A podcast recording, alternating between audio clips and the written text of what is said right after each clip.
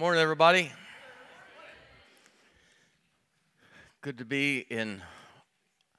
Good to be in Austin. Good to be at Austin New Church. I um, I've been talking to Jason. Of course, I listen to the sermons, all the great sermons out of here, um, the last few weeks. So I know where you guys are, and I know how to jump right in. But Jason, I've been talking specifically about uh, the, the sermon series, and specifically, he and I have been talking just from a professional perspective, personal perspective, and a church perspective about the traumas we endure and the traumas that we heal from, and the traumas that we even redeem, those wounds that we redeem, um, remembering that by his wounds we are healed. That wounds can either become these festering, gangrenous things that lead to amputation and death and destroy us, or wounds can be redeemed and actually be the tender places of our life that doubters like Thomas can slip their finger to and say, oh, and find relief there. Wounds can be redeemed. Traumas and wounds can be that thing that makes Paul say, to the church at Corinth that he was so desperately trying to justify his position with. Knowing his long resume and litany of spiritual accomplishments, Paul begins his ultimate defense by pulling back his robe and saying, I, I don't want you to be ignorant or unaware of the trouble that's come to me in my life. I've despaired of life at times. I've despaired of life so much so that that phrase in the Greek really, at first, it sounds like he's saying, uh, Things got so bad I thought I was going to die, but it's worse. He said, Things then got worse and I was afraid that I wouldn't. I despaired of life. But he said, I, I've been greatly wounded or greatly afflicted that I might be greatly comforted, that I might comfort others with the comfort wherewith God has comforted me. So we become stewards of our pain. We become stewards of our wounds. We don't lick them and fall into this abyss of victimization. That thing Emily Dickinson said in her poem, A Great Hope Fell the wound grew so large until my whole life fell into it. But we redeem them, the wounds close, and they become healing balm. And that that IV that opened us up to bitterness and anger and woe somehow is redeemed and flipped, and it becomes a funnel that opens us to a dimension of divine grace that we would have never known, and a level of sensitivity and equanimity with others that we would have never come to on our own. So, we've been talking, you guys have been talking about trauma, and, and specifically, Jason thought it would be nice to throw me the, the easy subject of church trauma, religious trauma. And, and I, I, think it's important when we talk about things like this. It's, it's funny, whenever we do a sermon on forgiveness, the assumption is we're just all trying to figure out how to forgive all those jerks, not realizing that we are those jerks. And that a sermon on forgiveness should be as much about how desperately we need to be forgiven by others as much as we need to forgive them. We have wounded and been wounded. We have hurt and been hurt. We're all in this together. And so when when I when I think about church wounding, I think about my own and then I think also about those that I've caused, those that I don't know that I've caused. But so I wrote a mea culpa. I am not a pope a district superintendent or a bishop. But I wrote a bit of a mea culpa, and I'm going to read it to you this morning and see if it resonates and makes sense. because I'd like to get this right, and these words are tender words, and they could be misunderstood, exaggerated in voice and hearing, so I'm, I want to be careful. See if this works. None of us live or leave life unscathed, unharmed, unwounded. Disappointments, loss, sadness, inescapable. I'm not telling you anything that you don't know. No one is exempt. No pedigree, no stature, no amount of money provides immunity. I've met a lot of bitter people. In the work that I do, I've met a lot of bitter people. And yet, that superlative is wrong because I don't think they're really bitter people. I think they're experiencing bitterness because bitterness is simply anger that has not found resolve. So I've met a lot of angry people, and yet anger doesn't fit because beneath the anger, these people are deeply beautiful, but they are angry. And as you dig down, you find out that angerness, or anger rather, is sadness that's unresolved. If sadness goes unresolved, it infects to anger. If anger goes unresolved, it infects to bitterness. But when you dig down under the sadness, beneath that in the substrate, there's disappointment. When disappointment is unresolved, when disappointment loses hope that it can be resolved, it becomes sadness, despair. And disappointment is simply that, that space that exists, it's pretty simple, between our expectations and our reality. If I expect, relationally, if I expect this from you and I'm getting this, then that's the, that's the measure of my disappointment. If I expect this and I'm getting this, I have a little disappointment. If I expect this and get this, I'm thrilled. So there's, there's this tension of how do we resolve disappointment? Well, we can either lower our expectations or bring our reality up. And when, as so many disappointments are, disappointments are generated relationally, there's two or three or four more people having to barter what is a reasonable expectation what actually is the reality. I've met a lot of bitter, angry, sad, disappointed people. But I also know that in that lament, in the, the sorrow of disappointment, in lament, there is love song. Nicholas Wolterstorff said that after the loss of his 25 year old son. Lament is love song. Wolterstorff said at some point I came to realize that grief is living testimony to the worth of that which has been lost. Today's joy is inescapably tomorrow's sorrow. The happiness now is the source of the suffering then. Today's tears were made by yesterday's laughter. Lament is love song. Disappointment is, is somehow beautiful, bittersweet, in that it points with yearning to something that we cannot in our mind let go of and our hearts quit hoping for. And our children lay over old dogs. Our children wrestle in veterinary clinics with precious cats who've run their race and been there the kid's whole life. And our children cry, and in lament love song. They cry in the days following and say, I don't ever want another dog, Daddy. I can't have my little 13 year old heart broken that way again. But within a few months, we're coming back with a new pile of fluff from the pound that creates piles. Because lament is love song.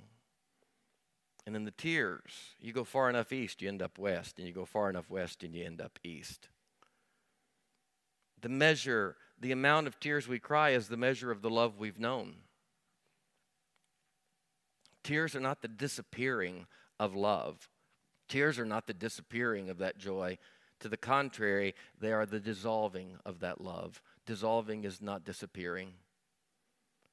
Tears are the melting of something that once was so solid and sure we never thought that it could change. Tears are the dissolving and the melting of those things that we never thought we would have to let go of. But the liquid tears are the same substance as the solid joy. Sad tears are only happy laughter, just in a different form. No, none of us leave unscathed. And if it's true that the height of the mountain is the measure of the valley's depth, then it stands to reason that the highest mountains in our life create the deepest valleys. And the deepest valleys are simply different perspectives on the highest mountains, but the same landscape, the same soil. Our greatest sorrows are born of our greatest loves. Our greatest disappointments are born of our highest hopes. And this is what I wanted to say in the mea culpa. Those parts, those people, those portions, those places of our lives that we naturally esteem most important, most central, most intimate, most reliable. These are the parts of our lives that hold the most potential to break our hearts. These things that we hold so core to our souls, that we depend upon for life, that we believe most deeply in. These are those things that carry the capacity to wound us most deeply. For these are the parts of our lives that promise us the most. And there are a few of those. In my life and in the lives of the people that I've been privileged to serve, there are a few of those that I have watched break us most deeply and hurt us most viciously. Parents, family,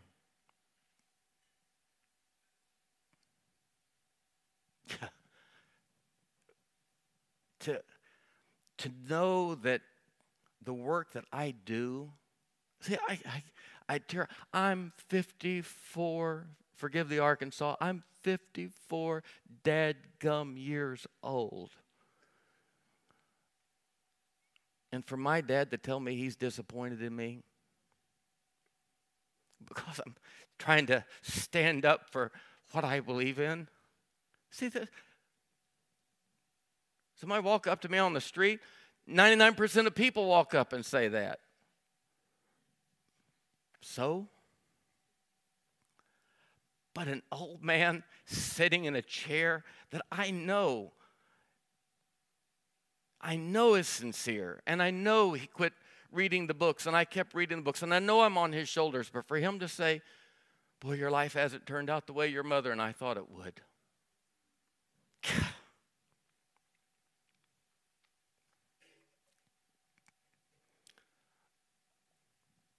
Parents, family, spouse, romantic partner, teachers, educational systems. God, when a teacher hurts a child,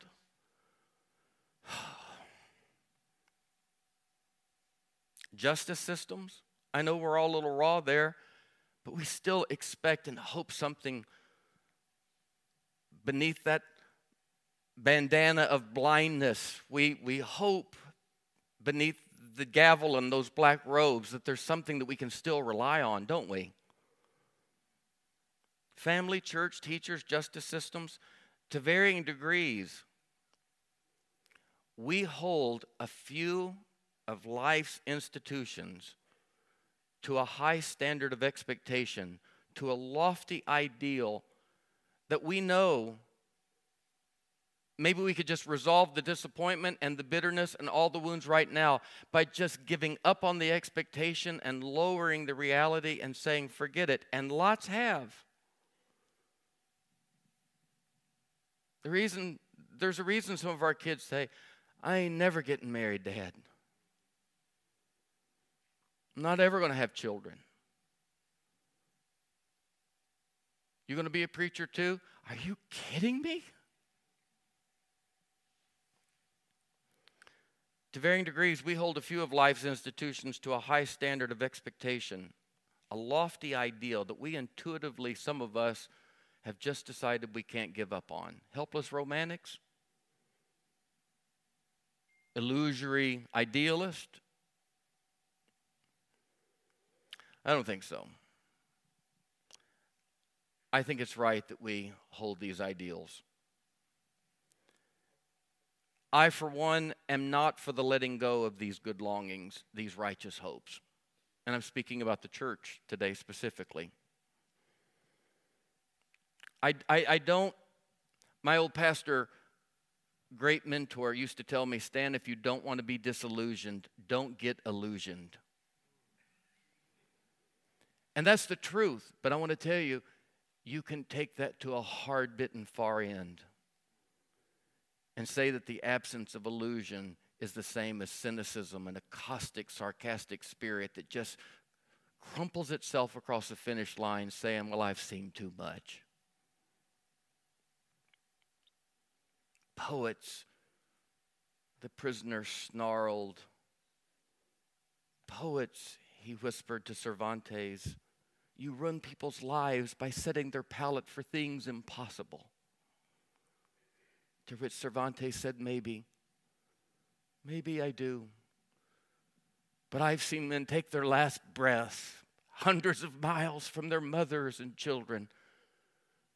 And I've seen them relying as the blood bleeds from their body. I've seen them relying on another blood, another source of life, a hope that there could be something even beyond the bullets and the swords. There could be something more than this battlefield bloodied by their life. Poets, the man snarled, they rob people of life. Cervantes said, Perhaps it is in the madness that they suspend before the human heart that there is the greatest sanity. I, I don't want children fired into a world as cynics, intuitively rejecting their mother's breast for fear of her betrayal, even though many have betrayed from that breast. I, I don't want a world where citizens walk into courtrooms and police, police stations scoffing and expecting the worst. I don't want a school where students live dubiously toward teachers' instruction. And I don't want synagogues and temples and churches where worshipers walk suspiciously, pessimistically into those spaces, looking around warily instead of up wondrously.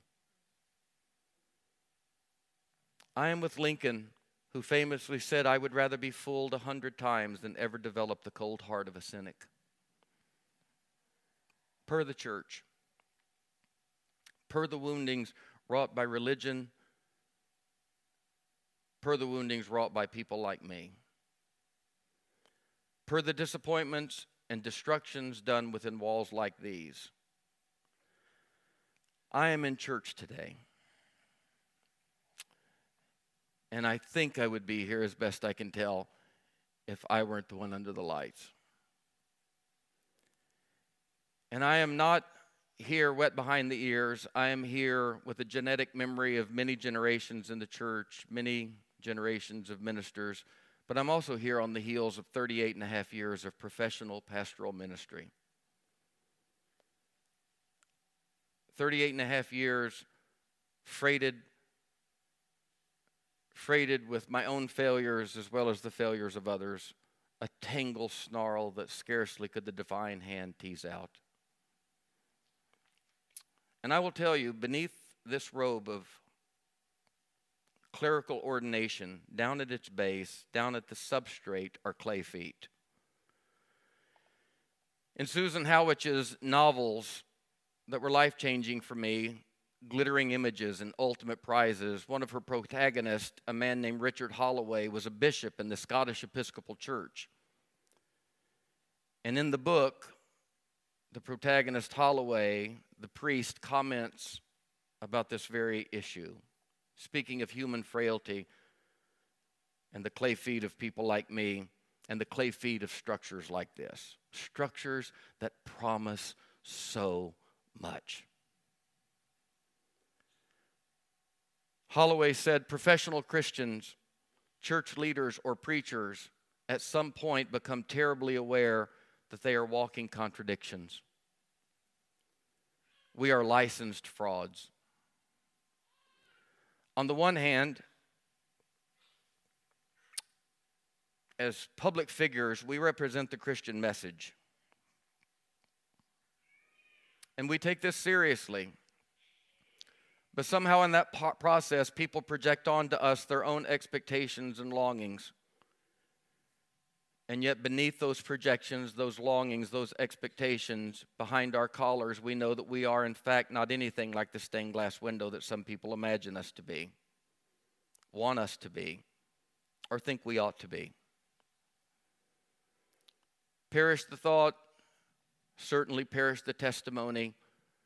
The truth remains that inside we are just as full of doubts, fears, anxieties, lusts, longings as everyone else. How easy it is for others to assume that my admiration of an ideal implies a special ability to conform to it. Experience suggests that it might be the exact opposite. Experience suggests that in this is much autotherapy, and perhaps it is the most broken who aspire to the ideal for their own repair. Experience suggests that many of the ideals that people like me most admire lie beyond us and cannot be achieved by our frail and fallen human nature, at least not as perfectly as supposed. So here we are, ever again, in the middle of all this confusion, knowing how inappropriate we are as vessels of God's disclosure, and yet also knowing that in all sorts of ways that is precisely what we are.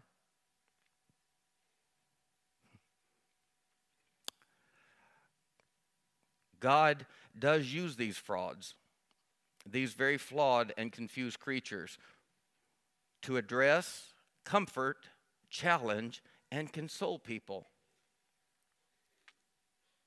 Back we come again to the ambiguity, the ambivalence. We are still very much flesh, blood, and galloping neurosis, yet through all that, God reaches people. And I stand on these very clay feet with eyes wide open, fully aware of not only the beauty I have experienced, I stand on these clay feet, recognizing and admitting today the laughter, the joy, the peace, the goodness, the transformation I have witnessed beneath steeples like these. It's what keeps bringing me back. I am aware not only, though, of these lovely things, but I am also aware of the grave failures, the devastating disappointments, the grievous woundings that have happened here beneath these steeples. Suffering and sorrow compounded by the fact that these things occurred within the confines of a place, a place and institution from which people expected so much more. There is no escaping the weight of this, the gravity, the force, the pathos you hear it in Jesus' lament in Luke 11. You teachers are in grave trouble, he said to people like me. You're in trouble if you load people down with heavy religious burdens, burdens impossible to bear. And then when they collapse under those burdens, you don't lift a finger to help them carry the loads. You carry the keys to the door of knowledge about God, but not only do you not go in, you keep others from going in. In Matthew 18, Jesus, channeling the same idea, said, If any of you cause one of my little ones, vulnerable human beings who believe in me, to sin, it would be better for you if a great millstone were fastened around your neck and you were drowned in the depths of the sea. Woe to those who cause people to stumble and sin. And then, channeling my old pastor, Jesus said, Such things are bound to come because people are people, but woe to the one through whom they come. To cause people to stumble, to cause people to sin, Jesus said. How in the world? Why in the world? Who in the world would knowingly cause people to stumble to sin, to break, to collapse beneath an unbearable load, a religious load. Religious wounding. Who in the world would knowingly create suffering wrought in the very place that promised solace, succor, safety, salvation, even? Interestingly, the Bible starts with a wise warning of just how a place that promises the heavens has the capacity to deliver a hell. The Bible's first story is a story of a fall, but not just any fall in any place, but a fall that happened in a perfect garden called Eden that promised so much. A place maybe due the height of that promise that yielded a valley so low, a valley that we live in east of Eden, a valley in which we all take our sojourn. Jesus must have remembered that first sin. A sin that was not caused by a woman, but the woman being the little one, the man with her being the little one, caused to sin. Jesus must have remembered the serpent who slithered into the garden, who led these two to their sin. How did he do it? And this is where my work comes to mind the work that I am able to do, advocating and working on behalf of my queer brothers and sisters. The serpent came to Eve, and the serpent did not say, You see that fruit? You should eat it. You'll live like you've never lived. The serpent came to Eve and said, Don't look at the fruit, look at God. And she looked to God, and the serpent said, I want to ask you something about God. What did God tell you about that tree? And the woman said, God told me not to eat of that tree, or I would die. Still not turning the attention to the tree, keeping the attention on God, keeping the attention on her and the relationship she had with God the serpent looks at Eve and says, And you believed that? To which the woman essentially responds, Shouldn't I? To which the serpent responds,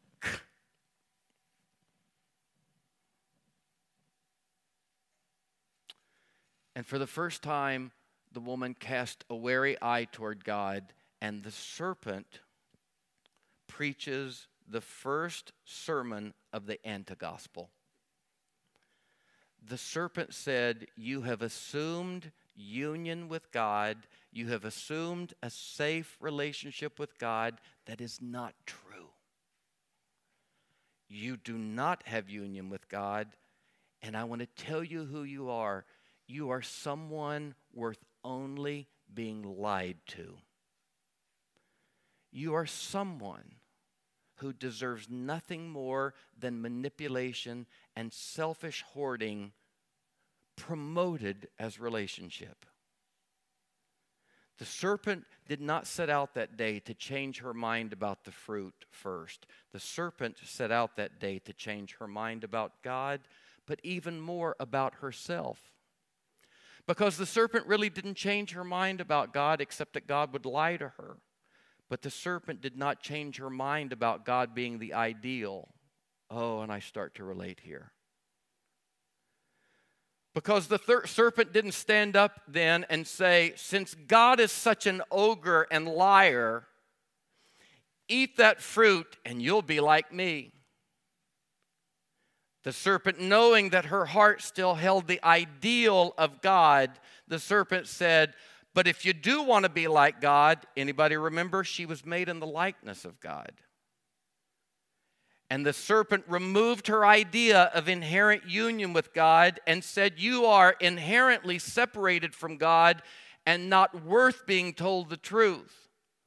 But if you do want to be like God, you can eat that fruit. Eve did not eat the fruit to be like the devil, she ate the fruit because she wanted to be like God.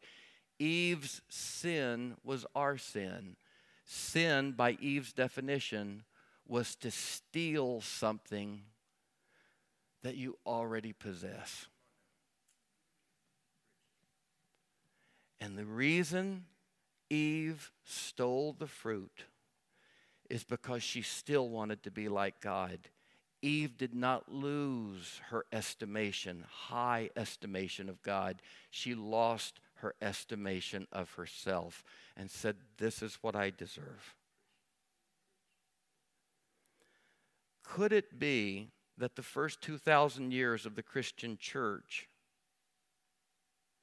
we have not been channeling the divine, we have been channeling the serpent? By telling people you are inherently separated from God and not like God But if you will do these things, good and evil, and knowledge and righteousness, and all that being involved, you can be like God. Sin is the effort to steal something that you already have. I live with a group of people who have been told by the church you inherently are broken and you must have this repaired. This good evil proposition plays out specifically in your sexuality, and if that is repaired, then you can also be like God. And we are not telling them this for some arbitrary reason to do with their left hand or the color of their eye. We're telling 11 year old children that this thing that makes them separate from God and intrinsically other than God, that makes them worth only being lied to and mistreated by the church, this thing that we're telling the 11 year old child that merits all of these demerits is actually one of the two or three most lovely parts of their life.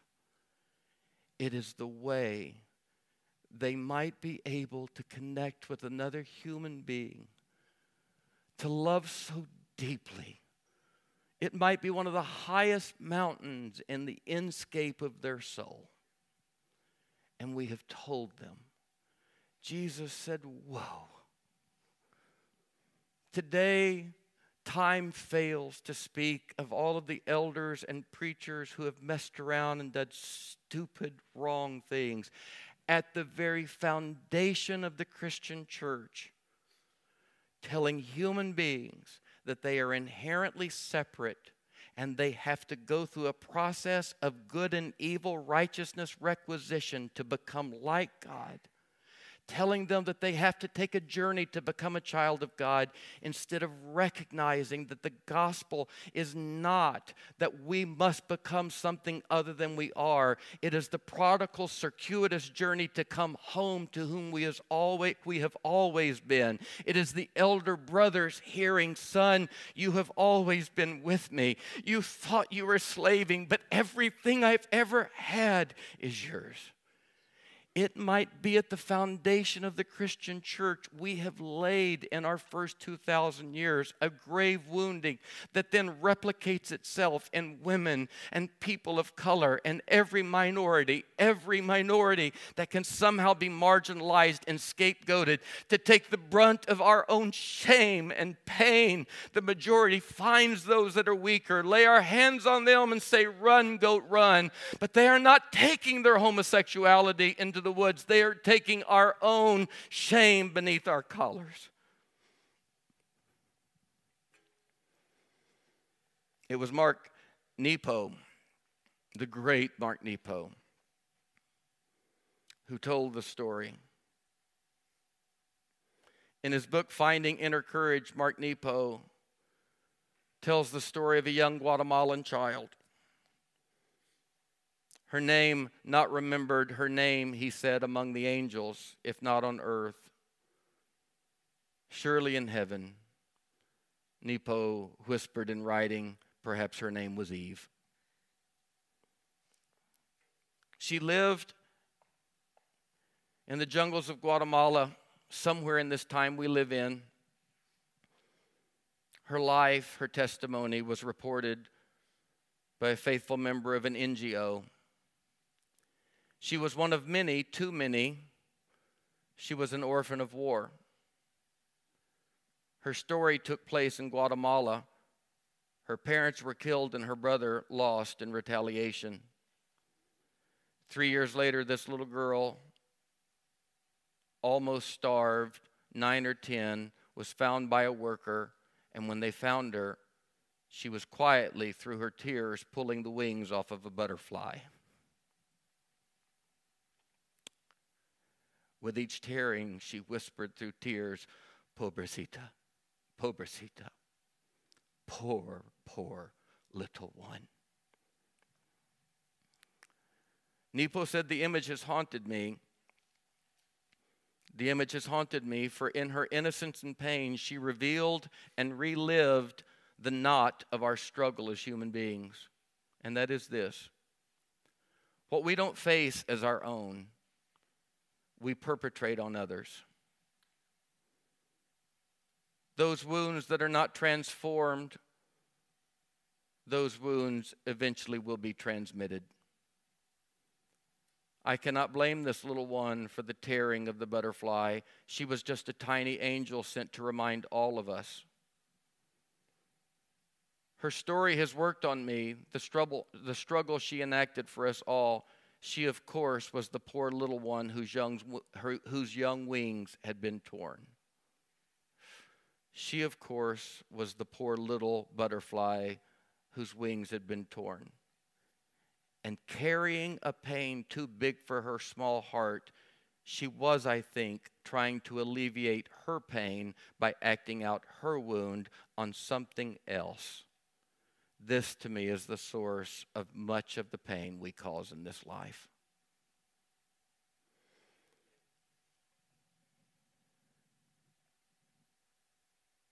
So, in 38 and a half years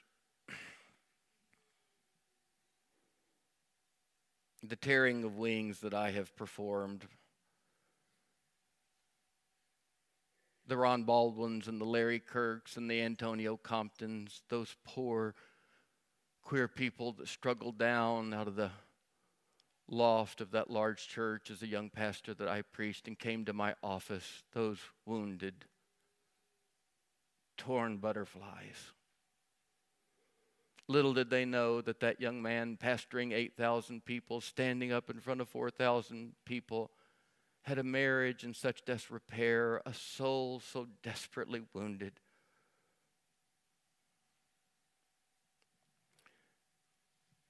The one who wept Pobrecita as it tore them asunder. He was raised in an intensely fundamentalist and fear based branch of Christianity. Very early, he came to believe that he was irrevocably broken, that he was not, nor would he ever be, enough. I came to believe that God was justifiably angry, and accordingly, a judgment day was looming dangerously near. By second grade, I missed 30 days of school for fear of a rapture that was to take place. A spastic colon raged my body as I bit my fingernails to the quick. Sadly, any of the terrible ideas that I was taught about God, independent of the others, held the capacity to rob that little boy of my life almost before it had begun. Mixed together, their impact was nothing less than psychological terrorism. And so, having swallowed hook, line, and sinker the religiously abusive tandem of personal insufficiency and separation from God, I contracted the reciprocal illness of shame and estrangement. And worse yet, I could not find in the institution, the church that had poisoned me, an antidote for that poison. Every service I ran to the altar of that little Pentecostal church, I was like a person who had gone to a hospital looking for healing only to contract from the halls an even worse infection. I went with pneumonia and almost died of sepsis. That type of religious experience is not dissimilar to the experience of children brought up in a home ravaged by addiction and or mental illness. In that type of familial system, the child's most basic needs go unmet. Compounding the sad impact of that deficit is the fact that it occurred in the very place that was supposed to be the safest of all the family, the home. The dysfunctional inconsistency experienced by the little one in those types of settings is untenable and soul bending. And speaking for the small boy who still lives like the concentric rings of a tree's life inside of me. Every church service that boy attended, every altar call he answered, every Bible verse he memorized only aggravated his injuries of shame and estrangement. So I just tried to find peace. 38 years I've never told this story, and it's mine. It justifies no tearing, it justifies nothing. There are no excuses, but there are reasons. And mercy and grace digs through those reasons. So I just tried to find peace, or at least relief, some intermittent respite from the terrible and tormenting ideas about God and myself, ideas that were fundamental tenets of a message my authority figures affectionately called the good news. Ideas that had to do with the length of my hair, ideas that meant I could not play Little League Baseball because it was a worldly amusement, ideas that meant so many things. Ideas that were shared through seemingly innocuous Sunday school songs, flannel graphs, and puppet shows Consequently, that longing for peace, for relief, led me to cobble together a way to survive the harsh impact of those horrifying ideas on my psyche. Somehow, that little boy was able to find a small bucket of water to throw on the raging fire inside my little frame. The technical term for that kind of relief or tool is addiction and true to an addiction's form, the water in my chosen bucket never even remotely quenched the dual flames of shame and estrangement, the flames burning out of control in my small heart and tender mind. At best, that pitiable small bucket of addiction did what addictions do. It provided just enough relief to justify and secure its continuing and devastating place in my life for many years to come. Not to disappoint, but my particular addiction wasn't to one of the more flashy or naked or notable culprits like alcohol or sex or gambling. It was, though, to something at least as insidious and something that you might see today if you knew how to look. As insidious as these, if only because it was so dangerously easy to mask and miss, my addiction was to approval, acceptance, applause, affirmation, approbation. In that little Puritan yard, Behind my home, sex, drugs, and rock and roll, there were no trees that grew those fruit. I reached for the one that was near. And that medium sized fish in a little pond learned how to perform. I learned how to run faster, jump higher. Approval, acceptance, applause, affirmation, approbation, any other word, whether or not it begins with an A that means people like you or call you good, I was suffering so no drug could ever make me high. It could just arrest me, lift me up from the hole that I was in, maybe to some semblance of normalcy until the drug wore off. And so approval became my drug of choice. Accordingly, the people in my life unwittingly became my suppliers, and my performance became the currency with which I made my buys. With devastating innocence, I learned to freebase affirmation and mainline applause straight to my aching little soul. In fairness, as defenseless children, those addictive survival techniques were all many of us had access to. They were our friends, they kept us alive. In our feeble efforts to deal with the twin trauma of shame and estrangement, we truly did the best we could with what we had available. There's a reason I ended up fighting for queer people. Like children in a developing nation who are forced by the absence of clean water to drink contaminated forms of the same, we stayed alive but grew sicker day by day. The same water that hydrated us made us cruelly sick. The tandem sicknesses of shame and estrangement ended up being fed by the very methods we used to try to relieve them. In other words, we became addicted because we were ashamed, and we became more ashamed because of our addictions. And this vicious cycle ended up driving us even farther away into our pain and hiding in isolation. There was no way we as children could possibly have understood the danger of the fire we were playing with the destructive complexity, both physiologically and psychologically, of addiction. We simply couldn't. Surely, a significant part of our journey now is to offer grace to those children, those children we were, those children we even now still carry inside of us, those children who deserved heaven but lived in hell. Children injured by fear based religion, familial neglect, abuse, protracted bullying, unwanted isolation, you name it. Today we're talking about that which happened in Sunday school. There are many roads that lead to the same ends of shame and estrangement, but those children did not choose any of that. It was unfairly imposed on their fragile lives, on our fragile lives. Their young parents whispered Pobrecita, being those small children just a few years before suffocating in a smothering shame or sense of not enoughness if we simply wanted to feel good, or more realistically, not so bad about ourselves. Internally alone and alienated, we were so hungry for intimate connection, to see and to be seen, to hear and to be heard, to touch and be touched, that we were willing to pay almost any price. And when we did make those costly payments, often with our tender little bodies, God forbid anyone, especially the, the authority figures of church or home, those who had helped create the shame and estrangement, God forbid they found out what we did. Because if they did, the shame was only certain to grow and the estrangement to deepen. You create the burden, Jesus said, and when they collapse, you don't lift a finger to help them. As a result, we took on another characteristic of addiction. We learned to hide, for not only is addiction habitual in its character, it is also deceptive.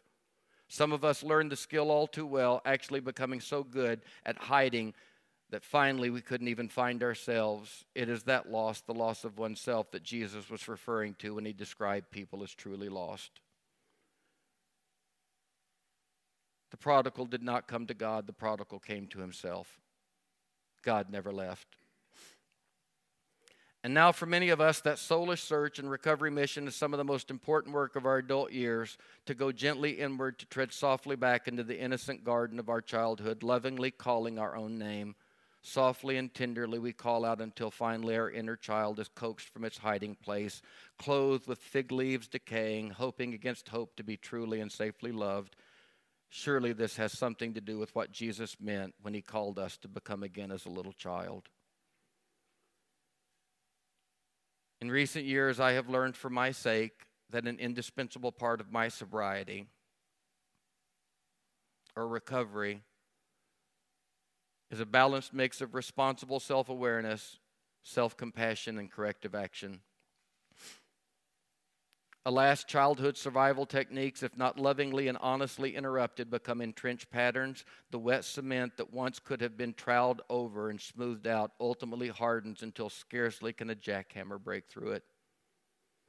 Childhood survival techniques become habits, habits become addictions, addictions become lifestyles, lifestyles become characters, and flawed characters threaten destinies. But there is hope. There is a way to interrupt and redirect that destructive cycle. There is a way for the church to go forward. There's truly healing for shame, estrangement, the damage done by the contaminated methods we once sought relief with. Like a small but powerful flower, there is a loving message of absolute union embedded deep in every soul. It is the gospel. It contains within it the capacity to do what neither trowel nor sledgehammer can.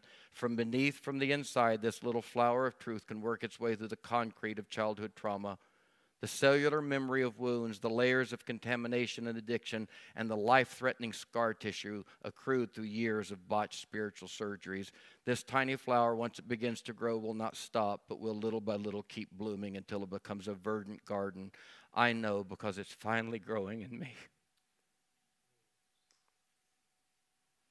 While for sure I am not completely healed of shame's powerful impact, and I have traded the ball field and the academic world for a pulpit where people told me I was good. Such an insidious dealer to weave its way into the craft, the calling of supposedly helping others, only to keep my own beating heart alive. I am not completely healed of shame's powerful impact, and while I make no claim to have fully lived this, I am daily living into its pages, its message, its meaning. I've come to a place where this wounded healer is maybe, just maybe, healed enough to stand and say, I'm sorry for all the wounds I've created, and I am sorry for my wounds. I'm sorry But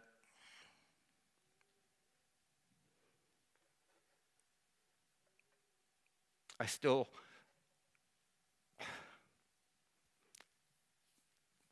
believe in all this.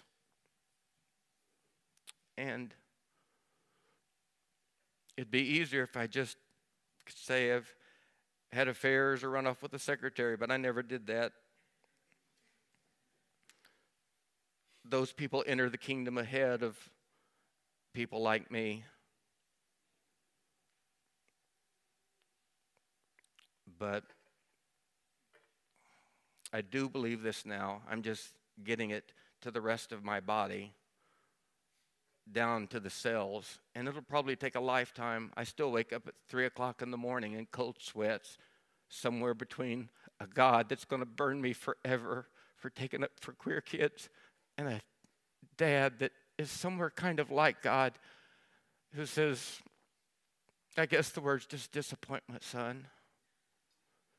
I still wake up in cold sweats thinking, oh my God, what if I'm wrong? Is Stan Jr. and Nina going to weep and gnash on me? And I shake myself. And I crawl into a Sunday morning like this, full of flesh, blood, and galloping neurosis. Yet through all that, God reaches people. And we're still here and we're still alive, aren't we? And for all those that have had their wings torn too severely, that have flown without wings away from here and say they're never coming to, back to church, quit trying to fix them. Let them go. They'll take their own journey. It just might be that the prodigal journey away from the father's house is safer than the elder brother who stayed on the front row. Because in the far country, the kid realized he was a slave and said, I want to come home. But an elder brother looked down at the party and said, You've never thrown a party for me. Jesus wasn't talking to the publicans and harlots that day, he was talking to the most broken among us, the Pharisees and the religious leaders. And then, with great grace, he looked at them and said, The publicans and harlots are going to enter heaven ahead of you. He didn't say instead, he looked at the Pharisees and said, You'll get there too. It'll just take you longer because this is the roughest addiction to get over. But you'll get there too.